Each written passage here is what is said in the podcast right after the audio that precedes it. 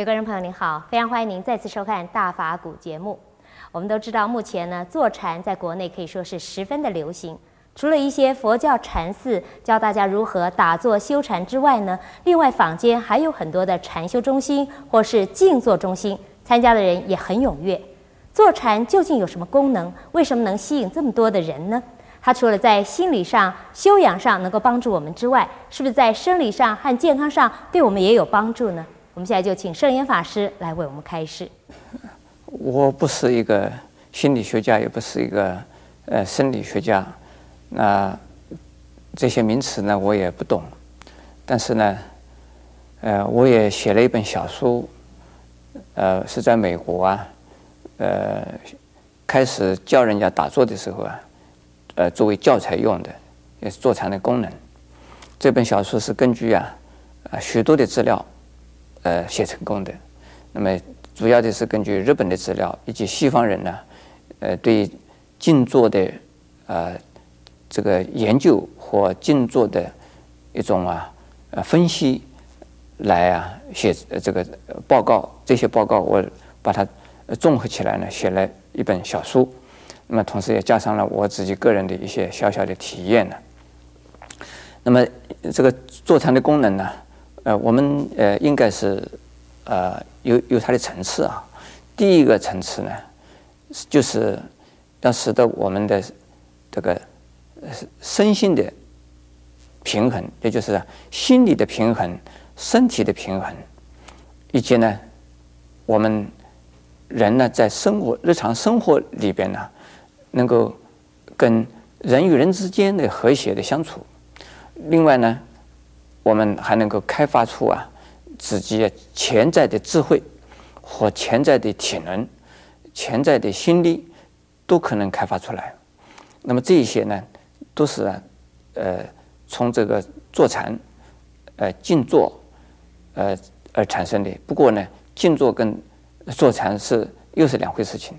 静坐的这个这个一种方式和静坐的效果啊，呃，仅仅是能够使得我们的。呃，身体有一个坐好好的一个坐的姿势，心里边呢有一个比较安定的一个状态，呃，比较宁静的状态。那到此为止，没有其他的了。但是静坐对身体就有好大的帮助。静坐呢，呃，能够在我们这个呃心里烦的时候啊，心能够安静下来。我们的身体里边呢。健康来讲，也有很大的帮助。如果没有打坐的人，我们身体里的有一些废物，呃，还有一些呢，这个就是末梢神经呢，都没有畅通，或者是呢有一些阻塞。那么在打坐的时候啊，因为这个气脉的运行呢，能够帮助我们这个。啊，循环系统的一种复活，也可以帮帮助我们的消化系统的呀啊加强，也帮助帮助我们呢，这这个内分泌的系统啊能够啊健康。因此呢，对于身体啊有一些慢性病的人，这是啊打坐静坐是非常有用的。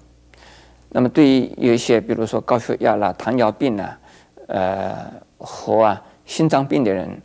打坐啊，这个静坐啊是很有用的，因为静坐以后呢，使得我们那个肌肉放松、神经放松，那甚至于把我们的呃身体里边的所有的每一个部分呢，都能够啊放松以后呢，那我们的血管呢也会松弛，血管这个松弛以后，我们血液啊就能畅通，因此。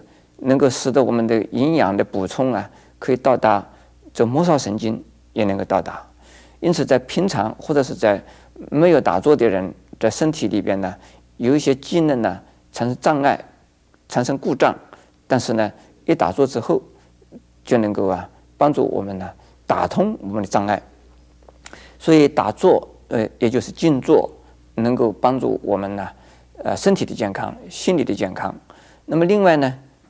我们要是开发一个人的智慧、人的潜能呢，那是在我们呢，就是要用禅了。禅的方法有两种，一种呢是用一种沉淀法，有一种叫做爆炸法。所以沉淀法就是从静坐，把心宁静下来，宁静下来，把杂念妄想渐渐的沉淀，渐渐的沉淀，到最后心里边不仅仅是表面上啊心平如镜，而心的内在也啊澄澈见底。这样子的时候，在自己的心内啊。就可以发现自己的弱点是什么，优点是什么，那么自己的烦恼是什么？在这样的一个情形下，自己的烦恼越来越少，自己的人格越来越健全，自己的智慧呢，越来呢，也越明显的来发出它的光芒来。所以，这个对智慧的开发，那是要有一种沉淀法，另外一种叫做爆炸法。爆炸法呢，就是用的一种比较参话头。参公案，那就是先有一种啊，有问题在头脑里边问，问问到最后呢，好像把自己的一个我的执着，我的一种啊依赖性，或者是我的一种啊自我的一种啊啊这个在乎的一种心，逼逼逼逼到最后的时候啊，就像个气球啊。它逼到最后，它不能再逼的时候，它没有办法再能够容受的时候啊，它就爆炸。一爆炸之后呢，这个时候智慧的火花就出现了，而自我的中心呢，这个时候也就不见了。所以这个时候呢，我们叫它开悟，悟境就出现了。因此，悟境出现有什么好处？悟境出现呢，这个我们讲解脱，我们讲自在，我们讲啊，呃，自由。那在这种情形下，呃，遇到大风大浪、大灾大难，或者是呢大贪大喜，都对他毫无这个关系。他觉得自己呢就是啊，呃，一个啊、呃、既存在又不存在的一种啊存在。禅坐、静坐、打坐、禅修，它本身呢。应该分成两个层次，一个是啊静坐的层次，一个呢是禅修的层次。那么静坐的层次，它已经能够使我们呢从身心呃方面两方面得到相当好的利益，相当好的功能。如果能禅修的话，不管是沉淀法也好，不管是爆炸法也好，这两种啊都能够为我们带来啊很高的智慧，那就是我们最大的呀这个财产了，呃。我想，这个所以禅禅坐的功能呢，呃，这样子解释简单的说明啊，啊、呃，让大家能够有一个呃有一点的概念呢。